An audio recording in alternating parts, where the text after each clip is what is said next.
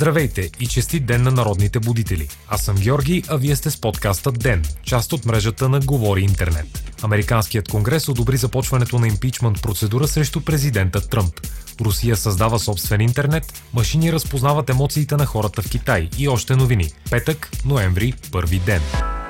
Камерата на представителите към Конгреса на Съединените Американски щати официално даде началото на процедурата по импичмент срещу президента Доналд Тръмп, предава CNN. Гласуването завърши с 232 гласа в полза на предложението срещу 196 гласа против. Срещу импичмент на президента гласуваха всички членове на Републиканската партия, както и двама души измежду демократите. С това формално започват публичните изслушвания на свидетели по случая с искането от страна на американския държавен глава към украинския президент Владимир Зеленски Украина да разследва политическия съперник на Тръмп и фаворит за номинацията на Демократическата партия в президентските избори до година Джо Байден в замяна на американска военна помощ. Комисии към Американския конгрес вече връчиха призовки и проведоха редица разпити с официални лица, свързани с скандала, от които получиха достатъчно информация за да отнесат въпроса към Конгреса. Членът на Американския национален съвет за сигурността Тим Морисън заяви пред Конгреса късно с нощи, че от стенограмата на телефонния разговор между Тръмп и Зеленски в действителност става ясно, че е имало искане за размяна на услуги, но допълни, че не е задължително това да е незаконен акт. Конгресменът Адам Шиф, който води разследването по случая, заяви, че разпечатки на официалните разпити около скандала може да се очакват дори още следващата седмица.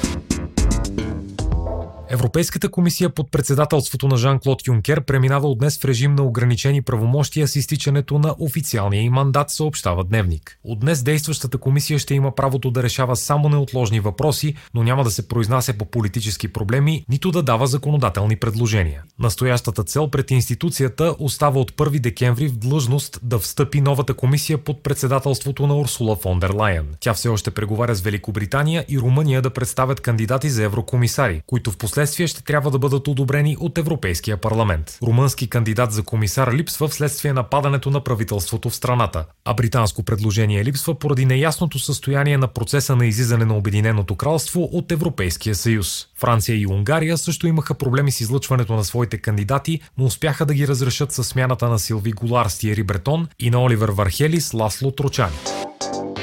От днес в Русия влизат в сила нови законови правила, които дават възможност за упражняване на централизиран държавен контрол върху интернет, съобщава Deutsche Welle. Според редица активисти, мярката грубо ограничава права и свободи и ще доведе до цензура. Законът предвижда създаването на инфраструктура, която да осигури създаването на руски суверенен интернет или Рунет в страни от световните онлайн сървъри. За напред руските интернет доставчици ще трябва да се уверят, че на мрежите им са инсталирани технически средства, осигуряващи централизиран контрол върху трафика, за да се парират евентуални заплахи. Руските технологични експерти все още работят върху създаването на въпросните технически средства и не са открили начин подобни устройства да не влияят отрицателно на качеството на самата интернет връзка. Критици на руските власти обаче вече се опасяват, че при прилагането на закона Русия ще има мрежа по китайски модел, с силно филтриран трафик, блокиране на чуждо съдържание и цензура.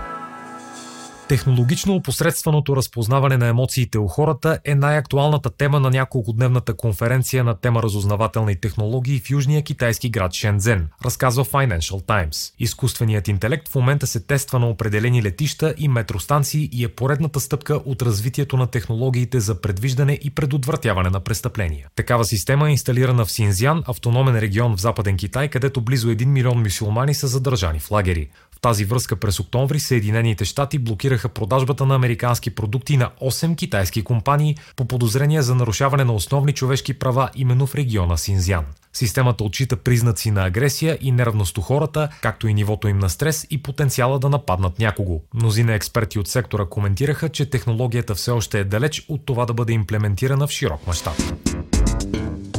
Първото междузвездно изследователско пътуване може да стане факт до 2030 година, смята Понтус Бранд, физик към Института по приложна физика Джонс Хопкинс, цитиран от Wired. Неговият екип от свързани с Американската космическа агенция НАСА учени работи по проект за стартиране на междузвездна мисия извън Слънчевата система с съществуващи или разработващи се в момента технологии. Идеята на екипа е да изстреля лек космически кораб с огромната космическа ракета на НАСА, която се очаква да бъде готова до 2021 година. След това се очаква корабът да използва гравитацията на Юпитер, а след това и на Слънцето за две ускорения, с които да излезе извън пределите на познатата ни Слънчева система. По технологията предстои още много работа според самия Понтус Бранд. Вие слушахте подкаста Ден. Ден е част от мрежата на Говори Интернет. Водещ Георги Петров. Главен редактор Димитър Панайотов. Аудиомонтаж Антон Велев. Ако искате да не изпускате епизод на Ден, не забравяйте да се абонирате в Spotify, Google Podcast или да ни оцените в Apple iTunes.